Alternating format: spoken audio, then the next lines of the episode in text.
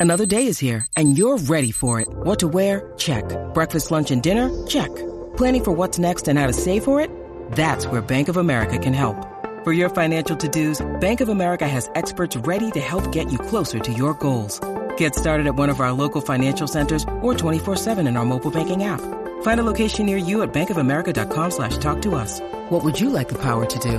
Mobile banking requires downloading the app and is only available for select devices. Message and data rates may apply. Bank of America and a member FDIC.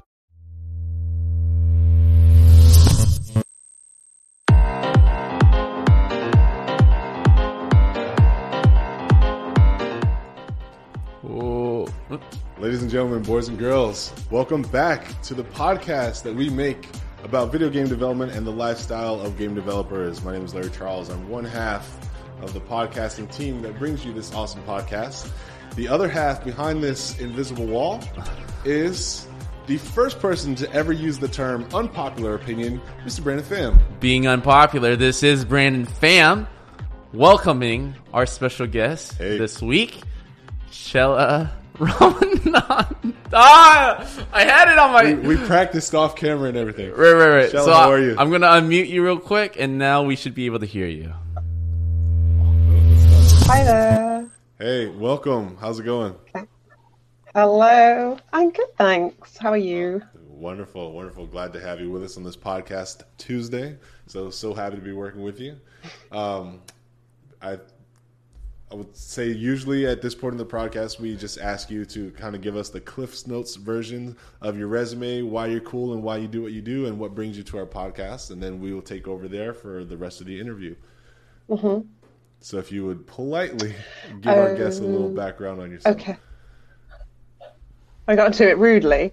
Uh, um, okay, my name is Chella Ramanan. I'm a video games journalist, uh, but not for much longer. But I've been writing about video games as a journalist for about 18 years, nearly 18 years. Oh. Um, I've written stuff for The Guardian, um, the, the game section of The Guardian, and I write, um, well, I've just written my last column for GameIndustry.com, Oh, um, nice. who are based in the US.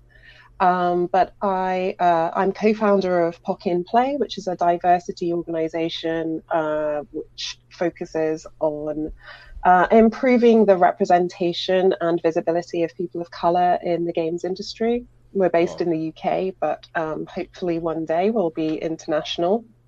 Um, and I'm a game developer as well. Uh, so I'm working on a game called Before I Forget, which is a narrative adventure game about a woman with dementia, and that's with my uh, partner Claire Morley, and together we are Threefold Games, so we're a little micro studio.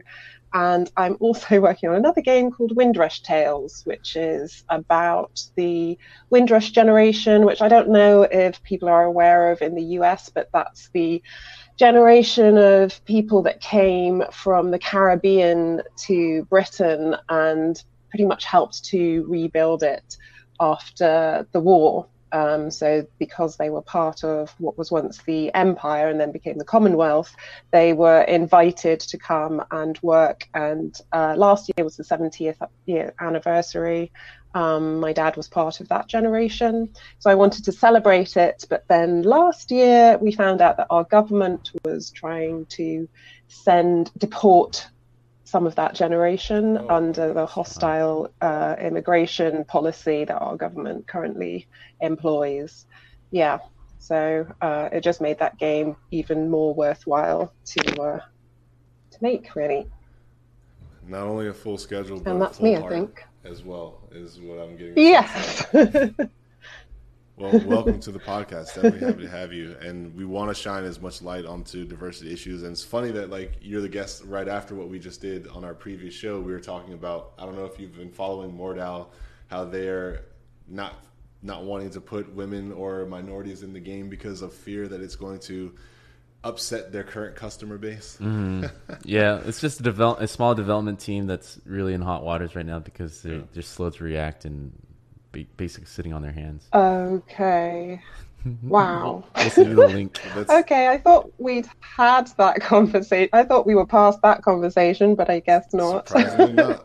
Surprisingly not. Yeah, it creeps up once in a while. Uh, but it, it, yeah, it does. Yeah, I mean, th- this is a as a development team, we know how positive of uh, having diversity and having lots of say in the development process of every game.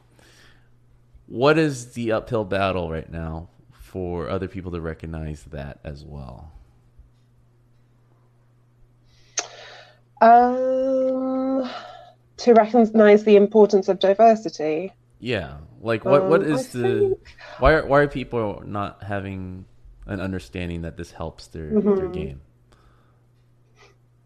It's a big question. Um, I think it's just the the lack of diversity in their teams. Prime, usually that's the reason. I don't think people are, you know, sort of uh, purposefully going out to make homogenous games. They're just who they are, and they hire people like them. And we know that the games industry is p- primarily white and male and middle class and um, able-bodied and straight and you know all these things. And um, so they just reflect themselves and they don't think beyond that. Um, and it's a shame. And so it just yeah it, it takes a little bit of self-awareness to step outside that. And um, the default in our storytelling in the West is a white man. Mhm. That's the default hero who's supposed to stand in for all of us. Mhm. So we learn it from a really young age that that's that's what a hero looks like. Mhm. Um, so yeah, I think that's primarily the reason. Yeah, and I, I, you know, Larry and I have been in the industry for a long time, and I've looked at primarily the design discipline and the writing team, and as the the the main example of how the game will come out. And it is very much a referral type of industry. We kind of hire people that we know and that we've worked with before that have similar mindsets as ours. But those two disciplines in particular are, I, I feel, have the most influence on how the game shapes and forms. Because as an artist, you know, we get our directions from that those two teams. Um, so I'm talking to a writer and designer. I would love to know both your perspective and and your experience with I, mean, that. I, I get why what you're saying is funny. like, oh, let me see, white guy, white guy, white guy, white guy, white guy, white guy. Oh, I've looked at the design meetings and I saw Larry, right? so I've worked with them three times. So I've seen this many, many times. there was a shot, right? Like, there was going to be some inclusivity. At least one person. Though. Yeah. At least for sure, you're expecting one person to fight. But surprisingly, like you know, I haven't been on a team where I feel like it was like overtly oppre- oppressed for Yeah. me. Like to like, oh, Larry, no. Yeah. know know this, know that, know this, know that. Yeah. Why are you even here? Mm-hmm. Like Yeah. I haven't had that experience yet. So luckily, although my teams have always been predominantly Caucasian, I would say I've always been in a group of respectful developers. So I can clearly give that credit personally. Uh, so uh, to our guest. Uh, yeah, I, well, I mean, I haven't really worked in big teams. Um, you know, that's about to change. I'm about to uh, join Ubisoft Massive in Malmo. It's a huge Um, so, yeah, thank you. so, uh, but in terms of my teams, um, well, I was thrown together with the people on Before I Forget. So there were three of us, and I was the only person of color. We were all women. Um, so yeah, uh, I I said, oh, I, I'd quite like her to be Asian, to be Indian. Hmm. And they were just like, oh, okay, fine, cool. Um, so that was nice and easy. But I know from um, peers who are in indie and still in small teams, and you know, we like to think of indie as um, quite progressive and and whatnot. But I know from peers that they have sometimes struggled um, to maybe get their voice heard or uh, that their perspective is important is is sometimes overlooked.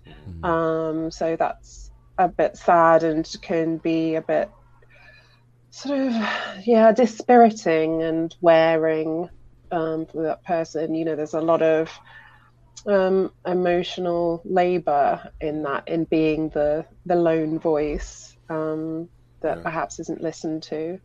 Um, yeah, that I think people maybe don't appreciate. I mean, uh, obviously, you guys are when you're being creative. It might start with an idea alone, and then go into a meeting, and then going back to being alone, right? So most of your process is being alone and being creative, and it is disheartening to kind of go back to a group and everyone doesn't understand where you're coming from, and you're trying to design a mechanic.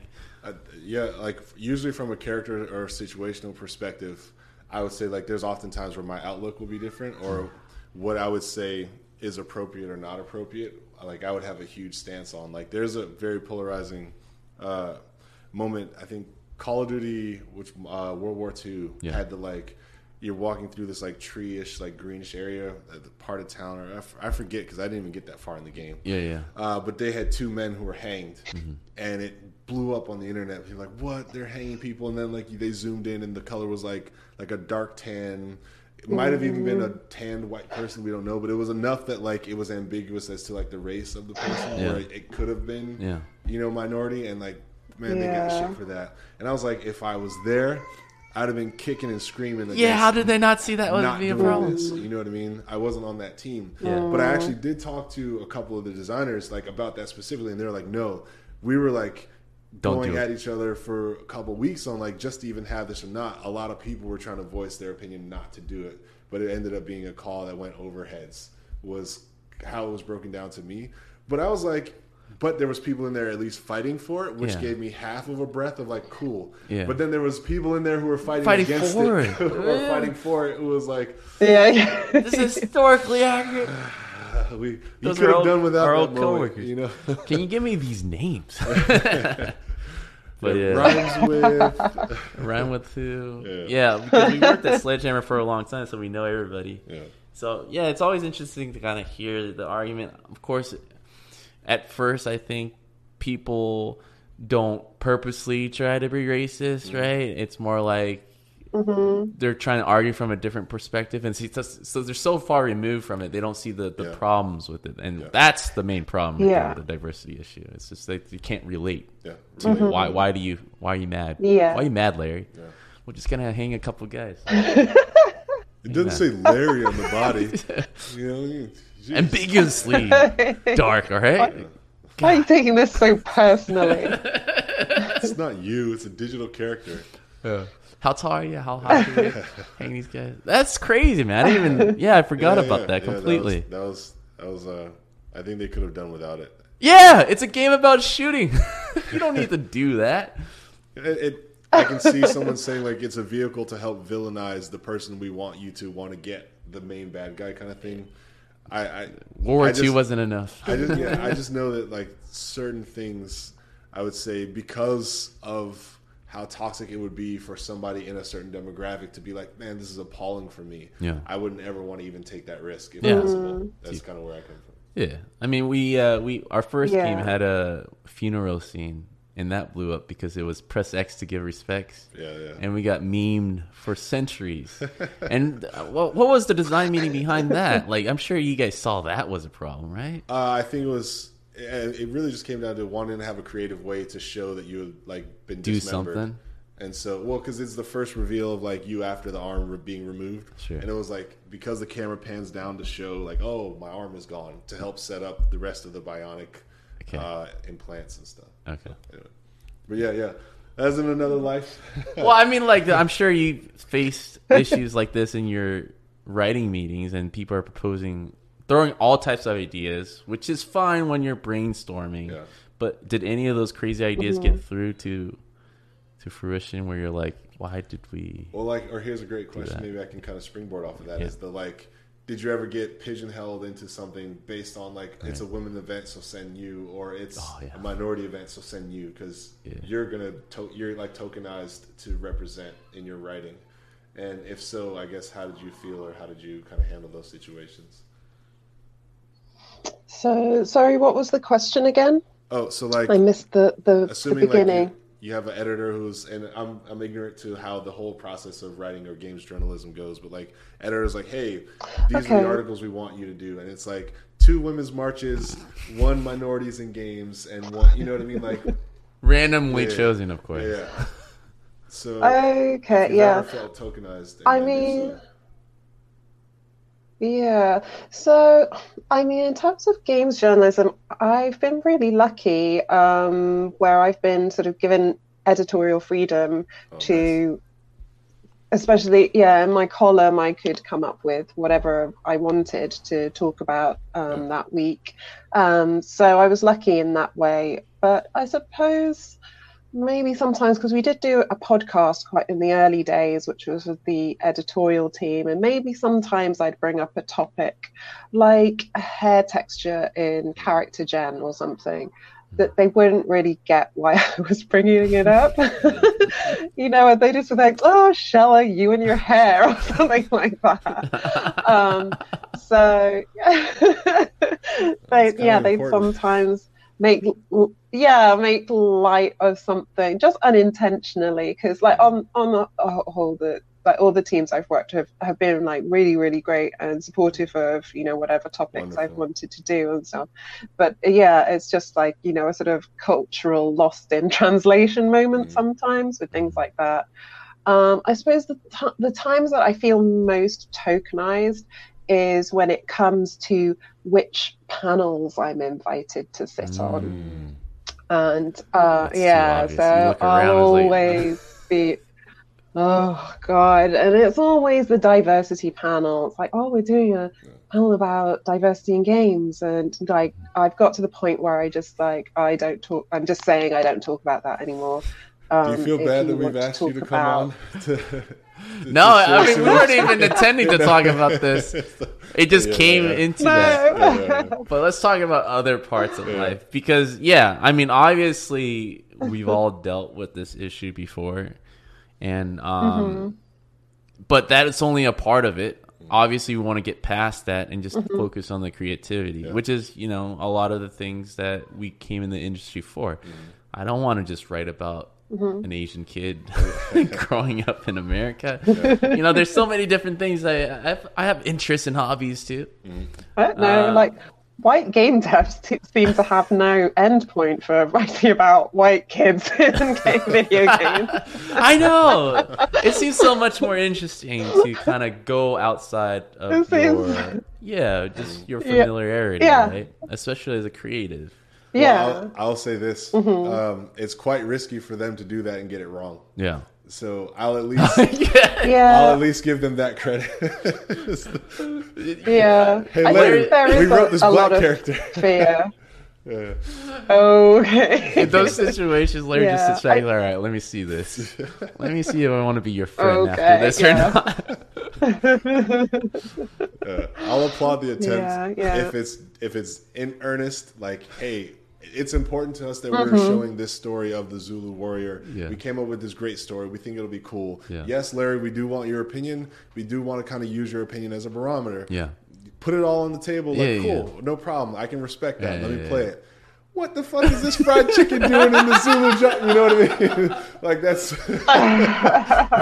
this is in Wikipedia, Larry. we we researched it, right? This isn't that what you? No, I'm just that's, that's a far stretch. This has That's happened. I can I can appreciate an earnest attempt at trying to show like a different culture in a Right. game. I actually applauded Rockstar in Grand Theft Auto Five. Right. Um, I think the character's name is Lamar, Mm-hmm. uh, not the not Franklin, the the black main character, but like One Franklin's three, friend. I think his name was Lamar. Like that's a risky character to write to not have like black and mm-hmm. I don't even want to say to not have black people to do this for you, but like to be unassociated Yeah. with that demographic because I'm pretty mm-hmm. sure Rockstar game developers mm-hmm. didn't come from areas where Lamar would have come from. Right. Spent a lot of time there. But I actually thought that the portrayal was of a character and not taking a look at a character and stereotyping and Right. then saying this is the black person. Like no, it was actually done in a way that was like, this is actually pretty good. Yeah. He's saying derogatory, like hood, like real extra hood stuff. Yeah. Where I normally am like, I'm upset because that's the only African American Yeah, yeah, yeah, character that they write into the whole film. Yeah. But this one was actually actually done well, and I was like, Right. I've I've met people like this person. Yeah, yeah, I actually yeah. think they've done it tastefully. Yeah. I think that they show this character has Hmm. ideals, has morals, has grounds that he stands on. Yeah. But he's just hood, Yeah. hood as fuck. Yeah, yeah. Excuse my language. But you know, so Yeah. like that was a good attempt, and I, I'll applaud Rockstar on that one. Yeah, and that's them Yeah. probably consulting with a lot I'm of sure there people was- to make sure it was authentic. And, Yeah, maybe. Not risk it, yeah. Yeah. I mean, Franklin's mother was was it his mother or his aunt? Wasn't I? I didn't think she was You great.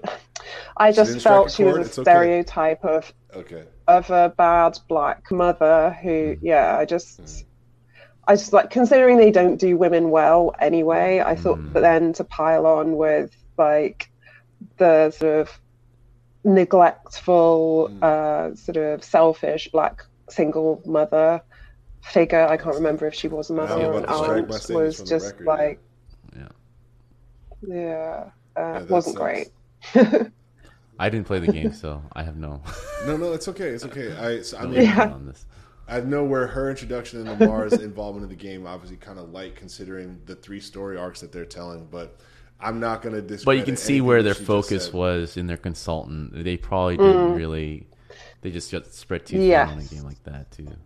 Yeah, That's- yeah. well, now yeah. I want to go back and see because, like, I was just up here like, hey, they did such a good job, and I was like, wait, what? they did what? You gotta finish the game, Larry. Uh, No, I did anyway. Anyway, um, well, an 18 year career in games journalism, also being involved in it sounds like two simultaneous game development projects, one Yeah. local studio and another. How much studio. Yeah. do you have? Don't you're ever do that. you- She's like, Larry, I'll stop you there. Here's my advice: don't. don't ever do that. Well, the question coming from me though, as the designer in the group, is I guess when did you see that transition in your life occur? When were you always interested in game development, or was that because you were like doing the journalism? You're like, oh, actually, I want to try my hand at it now. Tell me like the story of you going into game development yourself and like how great it's been for you. And yes, that is a loaded question because I know that Okay. there's been benefit. Yeah. Uh, so I've always been writing fiction on the side. I mean, that was my first love. Was you know the goal to be a novelist. I mean, what what journalists? I mean, yeah, if you had a cent, a penny for every journalist who wants to be a novelist, um, we'd all be rich, right? So. Um, yeah, so I was I was always attending either writing classes in the evenings. I was writing something. I think at that point um, I was running a writing group, and I was fairly seriously working on a novel, and I think I was on about draft three of a novel. Um, and I saw this ad. I think it was GameIndustry.biz did an article about uh, a writing for games course in um, with an organisation called the Arvon Foundation, which is a really highly respected um, writing foundation that does writing courses across all sorts of uh, yeah sort of uh, disciplines. So it can be playwriting, writing for radio, um, writing um, biographies, all sorts of things, poetry, everything. And they have been bequeathed houses from um, well-known well-known authors. Um, so uh, I was at the um, Ted Hughes and Sylvia Plath house, which is up in Yorkshire. And um, the tutors were David Varela and Jon Ingold um, of Inkle Games. You might know Heaven's Vault in 80 Days. So he was one of the tutors. And then Rhianna Pratchett was a guest tutor. Yes. And she came on for an evening. So, so I saw that, and I like going on writing retreats, and um, I write about games. And so I was like, oh, this is like kind of a cool intersection of Mhm. things that um, I enjoy. Um, yeah, so I signed up for that, and basically that kind of changed everything, kind of changed my perspective and my focus. Because I thought, oh, this is something I can really do, and I really enjoyed the the. It was a week, a residential week, Oh man. up there and from that from listening to the tutors and their journeys um, i picked out the, the, the common threads were that um, they'd done lots of different kinds of writing. Um, so rhianna started as a journalist and then she studied theatre and you know sort of to hone her craft and Mhm. david w- was the same he was kind of a copywriter. And then um, and they'd all written sort of like there were like short stories and a couple of radio plays. Um, so I went home and I was like, okay, I'm going to, you know, start looking at interactive fiction and writing a game in ink. Um, and then I did a course on writing for radio. So I wrote a radio play off the back of that and I produced it myself with a couple of friends. And um, it was put on at the local uh, literary festival. Um, and then I went to a game jam, and that's where I met Claire. And that's where Before I Forget began. And yeah, that and then it's just kind of, yeah, grown from there. And Before I Forget has kind of, uh, it's touched a chord with people, which means that um, even though it's not finished yet, it's had quite a lot of good coverage, and you know people have really enjoyed the demo, and um, yeah, so that's where I am now. Yeah, and then I really wanted to do something for Windrush, um, as it's you know part of my her- heritage, and so I was thinking, oh, shall I write a short story? What shall I do? And then I was like, oh, like I could do a game, an interactive uh, fiction game that's perhaps illustrated or something um, to keep it quite simple and manageable. And so I, there's a friend of mine who used to work at PlayStation, and he writes comics. Mm-hmm. Um, so I said, oh, and he's, I, I was like, you're from the Caribbean heritage, right? And he was like, yeah, I'm St. Kitts and Barbados. And uh, I was like, okay, I want to do this thing. Got this idea for a game. Do you want to like be a co-writer? And so that's where that began, basically. Oh, yeah. Man. That's that's a wonderful journey. Actually, I wish there was more opportunities for just lots of career paths like hey let's all get together as a group let's mm-hmm. just like all sit down and hone our crafts in a community yeah. collective i see artists doing it like sketch groups like on a small mm-hmm. scale mm-hmm. but yeah. i would love if there was like hey mm-hmm. design retreat let's all go to you know corey's house yeah he's gonna give us two weeks to just crash yeah. on couches and talk games like right. that'd be dope you know it's just going to yeah. turn into a street yeah, yeah, yeah. tournament. well, is there any high level goals that you you hope uh, your your game development opens up for you, or like any new avenues further than game development that you're looking to explore? Because you did mention like there's some diversity. Like, oh, I um, noticed y'all were doing different things. Mm. So maybe like first stop games, next stop movies. Mm. You know, like, I guess are there any other writing goals? Oh my god, have? I'd love to. I'd love to write a movie. I mean, I have talked to a writer friend of mine who's also a games journalist, and mm. He's he's on his third novel at the moment. Oh, nice. um, yeah, and we have discussed like writing a Netflix show or whatever the mm. latest iteration of streaming TV will be mm. um, together. But yeah, I think it's just that's the good one of the good things about being a writer, right? Is that there's just so many avenues you can take that. Mm. Um, so yeah, I'd like to explore all of those avenues if possible. Yeah, I'm a huge movie buff, so to write a film would be amazing. Um, oh, yeah. But yeah, we'll see. I think I'll concentrate on moving to Sweden oh. at the moment and uh, getting before I forget finished. like Larry, I got a couple other more immediate things that I'm focused on. No, I, yeah. Well, I can't wait to see what you get your hands on there. Uh, hopefully, we'll keep in great touch because you know, obviously, NDA, NDA stuff you can't say yeah. at the time, but when you can, like mm-hmm. Larry, it's big. Yeah. Here's what I've been working yeah. on. Yeah. This is the part I like handcrafted. Larry, please, you're gonna love it. oh man, I can't wait. I can't wait. I love so. I don't want to take your spotlight. I'll take ten seconds to just say I love any sort of game that has story character growth and development. Yeah. Uh, I prefer games that take me on an adventure, usually the hero's journey, blah blah blah. Mm-hmm. But I love that over like a fighting game or action game alone, right? Yeah. strategy game alone. Like I love Gone yeah. Home. I love like God of War Four and how they take it now. I love those types of games, and so I double down mm-hmm. on my mm-hmm. respect for people who bring that into game development, for mm-hmm. writers who come to the table and like, look, I get it. You have a solid idea for like characters and why yeah. all these conflicts are happening, but let me let me sew that together. Yeah, let, me, yeah, let yeah. me let me really put some breath into this experience. I promise you, your customers will like it. So I will always work with a good writer. Yeah, hundred percent. So I'm vouching for you and people like you who do games That's writing. Please come make these games awesome. Yeah, you know. I'm tired of shit translation oh, dialogue that makes you. me upset. Hell nah.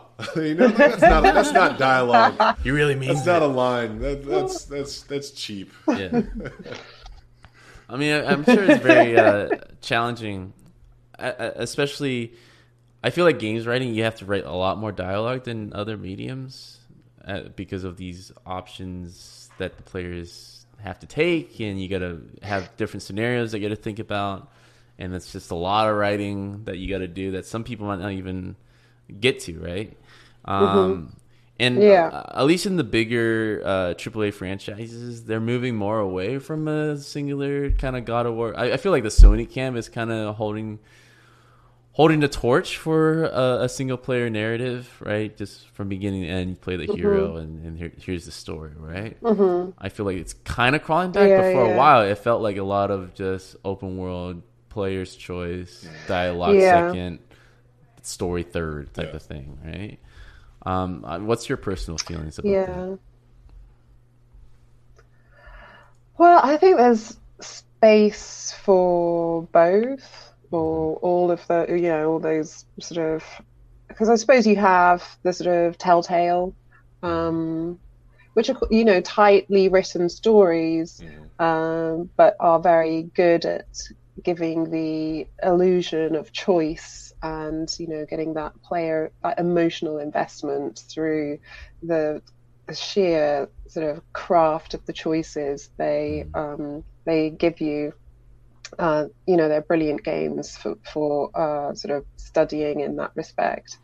Um, but in my personal choice, um, I mean, yeah, no, well, sometimes yes, because I do like the Uncharted. I I love the Uncharted games. They're just mm. so beautifully written, mm. and you know they give that. We've always been searching for that game that feels like a movie, and Naughty Yeah. Dog gives us that. You know, they did that perfectly, and it's yeah, it's such a sh- it's a sheer joy to play in that respect because it's like that sort of that dream that uh, you know gamers have always had to like play a game that feels like a movie. Um, and then, and I do prefer that to more open world games. Um, I think it's it's hard to create a satisfying story experience in an open world. You know, that's a that's a real challenge, and um, I think it's one that uh, you know narrative designers are you know they're having a good go at it. Like, how do we do this? We have to crack this nut because it's one of the things that really sets us apart from films. Is you know this this thing we can do. Um, give an open world where the player can do whatever they want, but also somehow put a narrative in there that feels satisfying and not tacked on or extraneous. Yeah. Um, yeah, it's a challenge, but what's great about games is there's space for all of those things. You know, there's space for everything, you know, from the game I'm writing, which is extremely linear, that, you know, there's no choice. Um, you know, the sort of gone home type games um, with very minimal gameplay uh, mechanics um, that focuses purely on story to, you know, everything, you know, beyond that, everything in between that and, I don't know, Skyrim or something, those vast, vast experiences. Uh, but I think story is still really important. I, I think the one heartening thing for a narrative designer, writer, is that story remains important um, because you have to do something with the gra- the graphics have to be there for some reason. You know, Yeah. there's a story. You know, because the graphics are so beautiful now. There's has to be a story there somewhere, doesn't there? You have to You can say distractions. fill I out know that you guys are world thinking that you've distractions. made. Yeah. Writers and designers, that distraction that supports what we're doing. Yeah. Graphics. yeah. Is, there, is there a certain discipline that narrative team and writers like just just pick on? I feel like within the game development studio, like I, I the art team that picks on the design team. I, I feel the design team probably talks about art the same I think exact way. as a designer, I probably pick on everyone except for engineers. Okay, yeah. Everybody is open open season. Is there is there a certain group that you feel Uh, like whenever we do our thing, these guys are just like messing with it too much or I don't know. I changed too think much. isn't the narrative team always at the bottom of the rung anyway? Already. So glad you're here. Okay, we're eighty percent of the way through the project. Yeah. We got a week. We've already got it done. Just Yeah. go in there and like Just write some stuff. sprinkle some story, some dialogue. Get some actors in there. Yeah, Say exactly. Do what you do. Just you know. fix this thing. Yeah, yeah. We're going for game of the year quality here. Okay, so Yeah. you know, just so you know, I, I feel like hopefully that has been flipping. I hopefully narrative team is getting bigger, right? There's more emphasis on writing uh, at the beginning of the game. Uh, those are the core development in the team when you're forming a studio now. Like it, that wasn't the case like five plus years ago. No. You used to be treated like Yeah. I don't know the audio guys. the audio guys are unfortunately still at the end with the visual effects guys. it's fair to say like the game sizes ten years ago super small, right? Yeah, so yeah. like going from one Mm-hmm. writer at that time to now, like you bring up Uncharted, Assassin's Creed, you have macro story and Mm. micro story. Yeah. You have side So quests, much, additional yeah. content. Like there's narrative designers, Yeah, right? it's be a there's like reason. I just do dialogue. There's I'm doing overall story. Right. There's I mean, I just build lore that goes on the website. Yes. There's oh my god, like it's we've grown so much. Yeah. Um, so I'm proud because Yeah. as long as I know that both are sharp, if and it's hard to do, and I'm not gonna, I'll let you attest to it. I imagine it's hard to do a macro story really well that is just as like fine tuned and de- or a micro story that's just as fine tuned and detailed as like the overall macro story. Yeah. Usually, like when I see a game like Uncharted, or they do like, hey. In this area, you can do whatever you want, but then you're going to get back on the story path Yeah. as we transition you from here to here. You know what I mean? Yeah. That's the best way I've seen it thus far, Hmm. but and that's fine with me because like like you mm-hmm. said, it's a game movie. Like nothing beats Saturday morning, nothing to do, big screen TV, and Hmm. you're mm-hmm. playing like an epic. You mm-hmm. know, like you're going on an adventure. I love being taken out of my life to be something or do something else, and like just really have that like immersed experience. And that would not be possible without the reason why Nathan Drake went on that adventure. Yeah. And you know who came up with that? Not me. Yeah. I came up with the challenges in the location, but I didn't send them to Madagascar. You're definitely not Larry, them to- This does sound like you can come up with, Larry. Where'd you get this from? Yeah. All right. Well, actually, Yeah, uh, it's true. Yeah. we are here to talk about games, and uh, I know you're working on a game, so I want to give you kudos there. But I actually also am working on a little game. Uh, I've been testing it out. It's uh, it's a it's a really fun game, and it has a lot to do with dialogue. So, you being the expert, I would love if you would play this game with me. Would you like to play? Yeah, sure. Okay. Yeah. So- now? Okay. All right, yeah. The game is called the Fast Five. Uh, I'm going to ask you five rapid fire Okay. questions, and from you, I need five rapid fire Oh answers. god, I feel like I'm on Ellen now all of a sudden. Well, no clowns are going to pop out of your, uh, you know, the Any of the coffee boxes, their table, we're- coffee table Yeah, next yeah. To you. Yeah. All right. So, uh, question number one: If you could take over as the writer for any game or movie series to make the next installment, which one would it be? oh my gosh, blah, I don't know. God, it's supposed to be rapid fire. Any good. game or I don't know, Banner Saga. Okay. Oh, Banner Saga. Nice. Question number two: If there was a video game world that you could live in for one day, but all the rules apply, which one would you pick?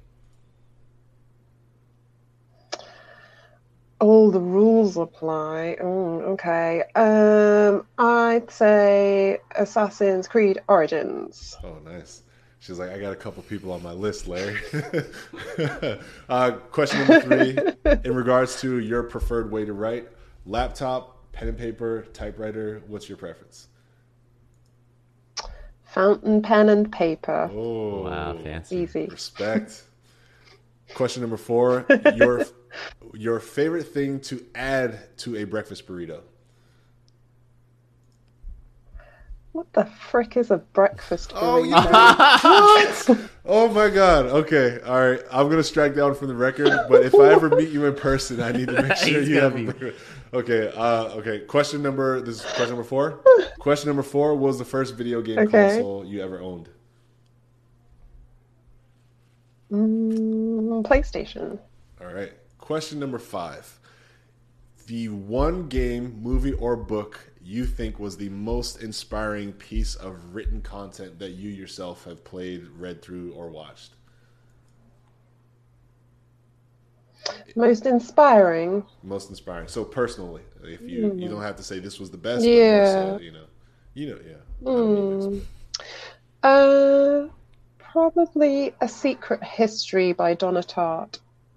Right, I'm gonna segue. So the game is finished, but can you give me like a little brief about a secret history by Donna Tartt and why that was okay?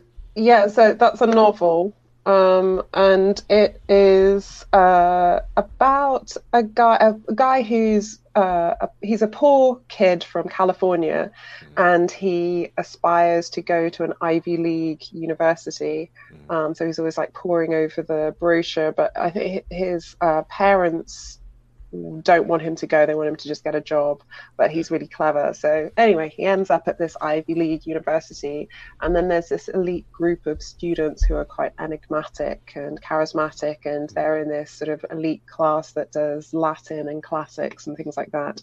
He gets wrapped up in them, and the from the beginning of the book, you know that Bunny is dead, who's one of the people in the group. Hmm. Um, so it's a howdunit.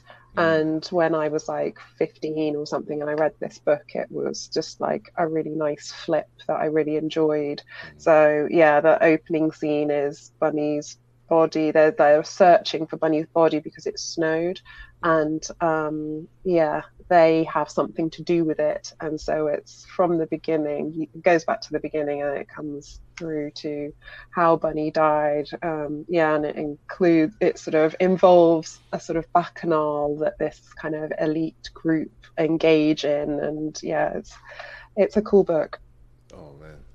Anything with like good plot twists, I'm a sucker for. So that's like a free promo for that novel as well. Yeah. Yeah, she's a beautiful, beautiful writer. She's really great, but she takes her about 10 years to write um, things. So, yeah, The Goldfinch was her last book. So she's only written three books, and, you know, the mm-hmm. first one was when I was like 15. So it's like, yeah, it takes her a while. Quality over quantity. Yeah. Well, I have a, a, a favorite yeah. question that I like to um, to ask our, our writers usually. Netflix. Mm-hmm is building the interactive storytelling element, right? And uh, to me, it's obvious mm. to hmm. hire writers from the game industry to head these shows.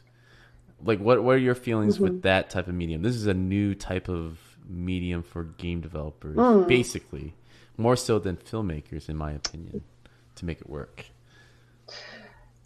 Yeah, yeah. I mean, well, we had Bandersnatch. Mm-hmm. Was that earlier this yeah. year or was that yeah, last was year? I can't remember. Yeah. Yeah, um, this year has been flying, so I can't remember. um, which was, which was interesting. It was interesting to see the games industry react to Bandersnatch because you know it was. I think it was hugely successful, mm-hmm. There's a sort of uh, before Bandersnatch and post Bandersnatch, how you talk to people outside the industry about what you do as mm. um, as a game writer. Mm. Um, so you know you can say to sort of Joe or Jane Schmo walking down the street, oh yeah, I write games, and it's a bit like Bandersnatch or something, you know, if you say I'm doing an interactive, you know, choice-based narrative within a game. So you could you could use Bandersnatch now as an example, and they'd probably know what you're talking about, whereas before they'd just have been like, "You what now? uh, even if you said choose your own adventures, they'd have just still been like, I don't see how that relates into a digital form. They'd yeah, yeah, you know, it's quite it's still quite a leap. It's not for us mm. um, from choose your own adventure books to games, but for um, people who don't play games and aren't familiar with them, they don't see how that can be. um, so it's interesting in that perspective that it's uh, taken interactive fiction to a mainstream audience, mm-hmm. and then there's the whole uh, conversation about whether it was good interactive fiction mm-hmm. or not um, yeah, so there was that whole discourse, um, which I watched on Twitter, which was interesting. And we did a podcast episode on it. Um, I have a podcast called Argue the Toss, and my, you know, my co-host Drew decided that it was, uh, what did we decide? It was something like fun, but not good or something like that. that you know we sort of we enjoyed it, but it wasn't the best example of interactive fiction. It was obviously doing um, things that have been done quite a long time ago in the IF scene. Um, but then, interestingly, Sam Barlow is currently um, he's working with Netflix, and that should be really interesting. Um, you know, because he did he did her story, which was fantastic. You know, I, I loved that. Um, so I think they're going the right way um, with Sam Barlow, and I think there are other pe- I'm sure there are other people who are involved in from the games industry in the Netflix side. that I can't remember specific names, um, but that's heartening. As soon as that uh, collaboration was announced, I was like, okay, this is going. You know, this is good. They, I suppose, they're clever, basically, because Charlie Brooker and Black Mirror is a really big draw and it's a big name. So they went with it with that which is Yeah. great. Yeah. Um, You know, because uh, people are going to watch it. You, Yeah. yeah, exactly. So, um, uh, you know, people are ready for something weird with Black Mirror, and it was the perfect platform to try that out Yeah. um, because nobody apart from us knows Sam Barlow. Um, Right. I thought it was. And You saw So, it, right? um, Bandersnatch? yeah. Yeah, yeah. Oh, I'm Dude, I saw it. I was, I was bored. but it, it was like, do you want to take a sip or Were two sips? Yeah. But like, what I really loved. That didn't get enough attention was the Bear Grylls one. Oh my god, the Bear Bear. Grylls Gr- yeah, he did like choose your own adventure Oh on my God. Oh, it was so good. Oh, I didn't know He's Bear like, do you want me did to jump out of the helicopter, or do you want me to eat this? this dookie on the dung. ground is like, oh, eat the dick. Oh, you're really making me do this, aren't you? I was like, yes. My kid was in it, and I was watching a little. I was like, yeah, this is really. You know what sucks for Really Bear cool. because he had to do all the things. I know he did it wasn't everything. Choose. It was This the is a new new avenue for like, actors Bear, out there. we Yeah, Yeah, need you yeah, eat yeah. the dookie. We need you to touch the cactus. We Yeah. need you to let the fire dance. he we did need you all to do the hornet sting and jump out of the helicopter. But I thought that was to me. Yeah, uh, yeah. This model was a lot more successful with the Bear Grylls than the Bandersnatch. Well, it's- Really, that's interesting. So I saw the trailer for that. and Oh, you need to I was just play like, it. oh, It was so on- fun. on my- really? Because it was real. He was doing all the stuff. Bear. Grylls gets on my nerves. But Yeah, it was definitely more Yeah. action oriented, and it was fun seeing him kind of going through it all. And he's like, "Oh, looks like you killed me. I'm stuck in this cavern." He's like, "Yes, I know."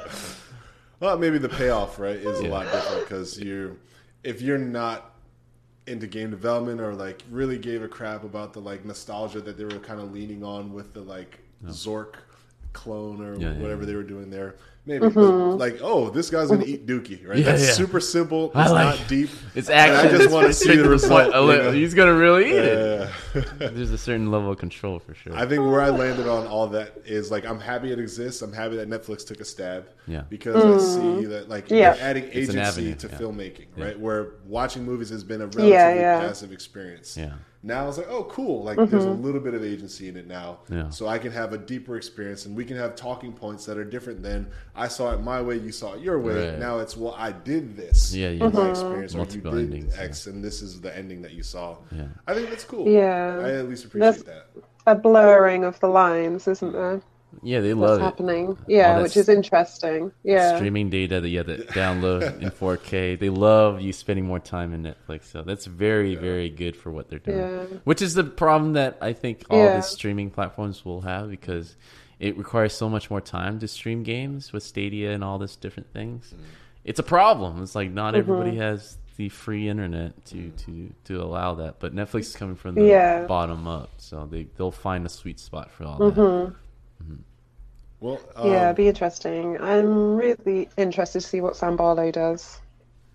Um, I you you'd mentioned briefly your podcast. If you just so we can reiterate while it's on our mind, uh, in case any of our listeners want to jump in on that. What was your podcast again?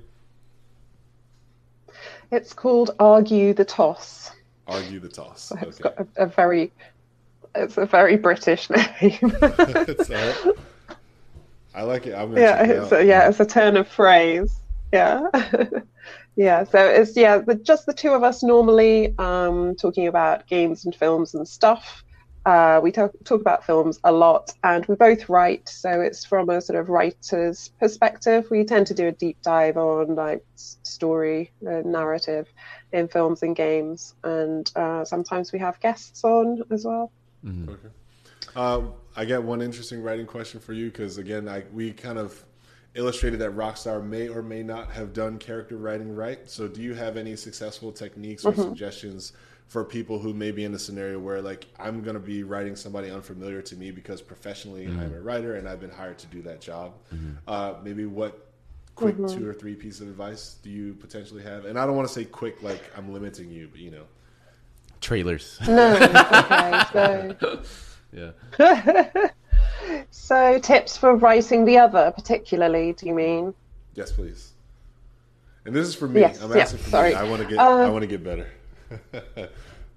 Okay, uh, getting into the head of. Well, I suppose the thing that's good that we have now is the internet and social media.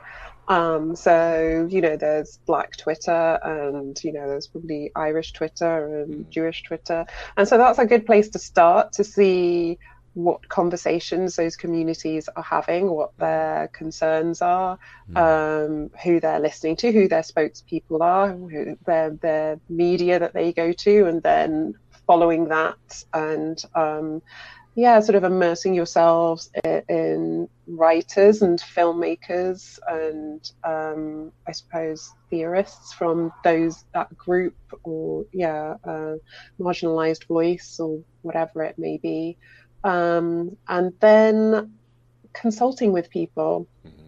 I think if, uh, especially if it's a commercial product, then you pay a consultant to look over what you've done and um, help you get it right. Um, and I suppose failing that, uh, you ask friends or maybe com- you know communities like groups online there are bloggers and vloggers and all sorts of people who are happy to give that kind of assistance but ideally you'd pay them um, to do that because it's a skill in and of itself as you know just as being a writer or an editor or um, something would be. Um, but yeah just try and immerse yourself in I think don't take because the thing that lots of people do um, with uh, with people of color in when they're writing people of color, they use movies and they think that the black people in Hollywood movies or on TV are like real black people. but they're they're not. They tend to be stereotypes, and they tend to be from a very small pool of you know what that community is like. You know, black people don't all come from you know one part of an LA sort of uh, you know sort of urban sprawl. Um, you know, or they don't all just come from New York or whatever it may be. Um, you know, some of us are from London. um, some of us live in the countryside. You know, there's all sorts of experiences. So don't use Hollywood shorthand to inform what you think a group is. Um, I think that's the biggest, biggest mistake people make. Amen. I will co-sign, triple co-sign, whatever I can do to support that. Uh, mm-hmm. One hundred percent. I agree. you can always tell when you're talking to people who have done that, or like who have their expe- experiences or assumptions based on mm-hmm. those fictional mm-hmm. characters. Like, oh, oh, okay.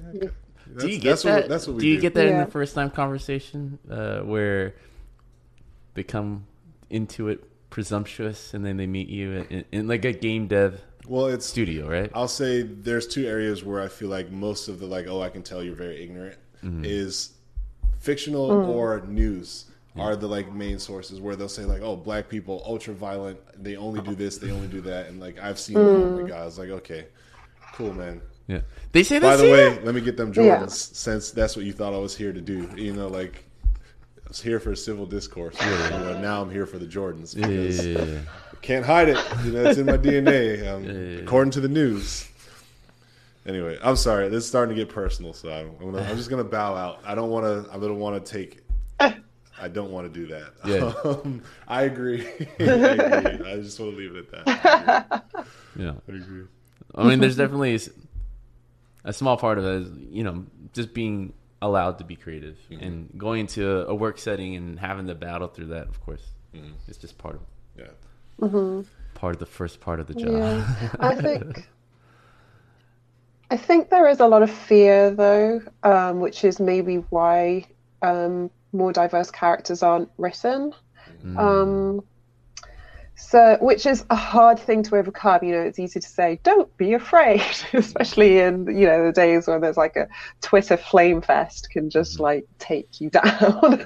Cancel culture um, is so yeah exactly. Um, but i think it does help if you you know you took care and you did you, you did you did the groundwork and you probably still will make, make mistakes. And when you get called out for that mistake don't double down on it Mhm. or become defensive. You you kind of have to just hold your hands up and say i got i got this one, one wrong i i tried but we got it wrong and we're listening for next time Yeah, I wish more people So on both a sides of an argument.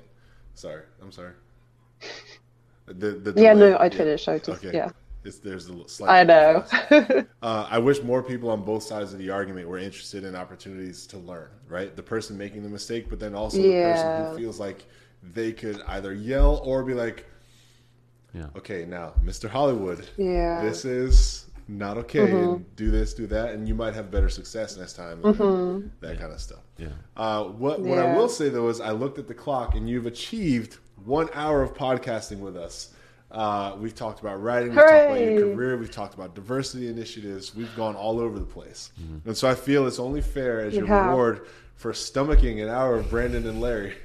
Uh, you get to talk directly to our audience to shout out, promote, raise awareness, or shine some spotlight on anything you care about, anything important to you, anything that you're working on, or just something you think needs a little more attention than it currently has.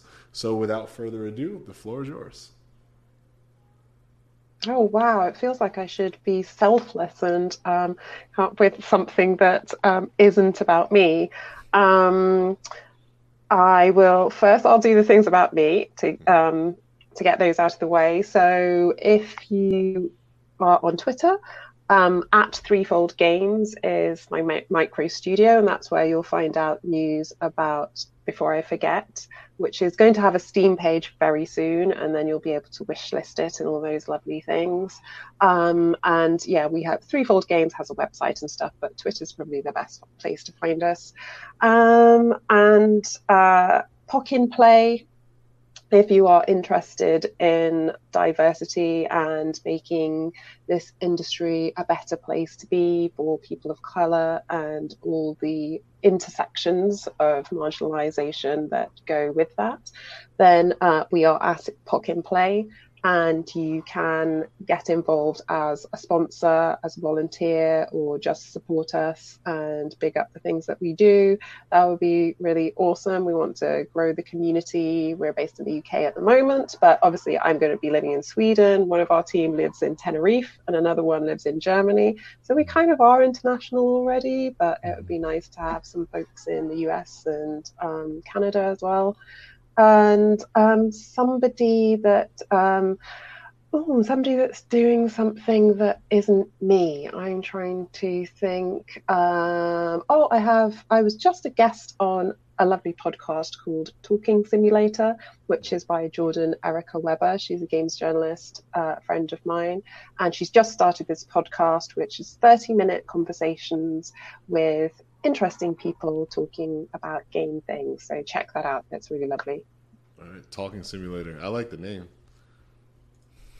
Yeah, that's what everyone says, but I'm so slow. It took me ages to figure out that that was a pun. It took me about a week because I was like, "Oh, that's such a good name," and I was like, "Yeah, I guess." And then I was like, "Oh, I see what she did." All right. Well, um, it's been an honor and a pleasure to have you as another one of our video guests on the podcast. So we really appreciate you jumping on here to do this. And I wish both of your video game projects and your podcast and your new writing opportunities nothing but the best in support. Slow down, so we don't. There's feel so, so, many things I have to say. Like, So I hope this game things. goes well. I hope the other game goes well. Good luck at the Oh new job. God. We've just been sitting here like, Yeah. the whole time, not doing anything. So I know. Yeah. So yeah, uh, thank uh, you so much for having me. It's been a pleasure. And again, when you let us know when the Ubisoft project is out, and I can mm-hmm. like, all right, we're gonna add that to the list of cool people we know. Yeah. So I will come back. We'd love to have you anytime. Definitely. Right. I'm Larry Charles, talking to someone who writes, and now it's time to say goodnight. All right, I'm Brandon Pham. See you guys next week. Bye. Hey.